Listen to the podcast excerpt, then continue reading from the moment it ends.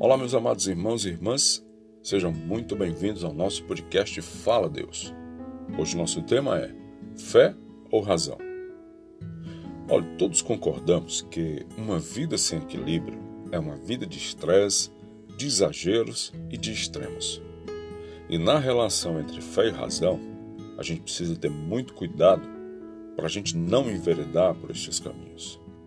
Então, a razão, ela tem a capacidade de te conduzir ao raciocínio lógico, ao pensamento sensato, à análise de valores.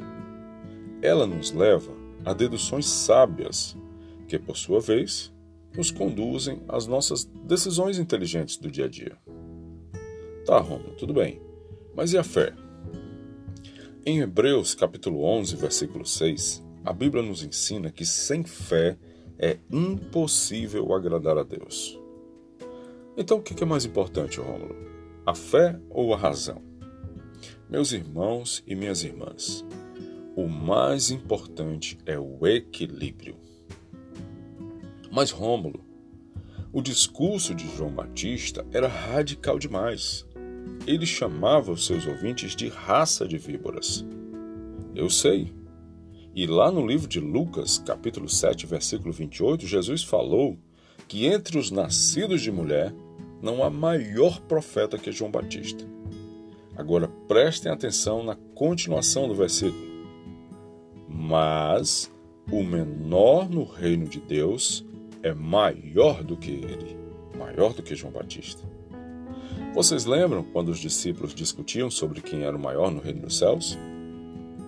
Primeiro, ele mostrou uma criança e pediu para que os discípulos se tornassem como aquela criança, mudando as suas atitudes. Depois, ele se utilizou do seu próprio exemplo, na hora que ele servia os discípulos à mesa e no momento em que ele lavava os pés do discípulo. Ele disse: Quer ser o maior? Então sirva seu próximo, sirva seu irmão. Meus amados, no começo da minha jornada, eu magoei muitos amigos e principalmente meus familiares. Como? Com discursos muito radicais a respeito da minha fé. Eu sei que Jesus nos convocou para pregar o Evangelho a toda criatura. E lá no livro de Marcos, no capítulo 16, versículo 16, ele disse: Quem crê será salvo, quem não crê será condenado. Hoje, eu não consigo enxergar mais esse texto como se fosse uh, uma autoridade que acabou de receber uma carta da justiça e precisa executar essa sentença que o juiz deu. De, de, às vezes utilizando-se até de, das forças, das suas próprias forças. Não, eu não enxergo mais esse texto assim. Eu enxergo como alguém que ama incondicionalmente a vida dos seres humanos e que vai deixar nas minhas mãos, nas mãos dos discípulos, simplesmente o segredo da vida eterna.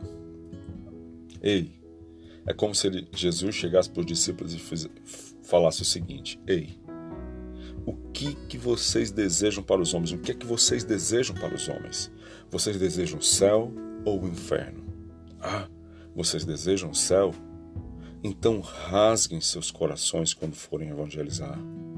Amem incondicionalmente porque eu estou deixando nas vossas mãos a chave da eternidade com Cristo.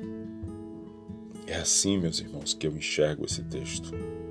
Então, para concluir, eu aconselho vocês, não cometam os mesmos erros que eu cometi no começo da minha jornada. Vivam no equilíbrio.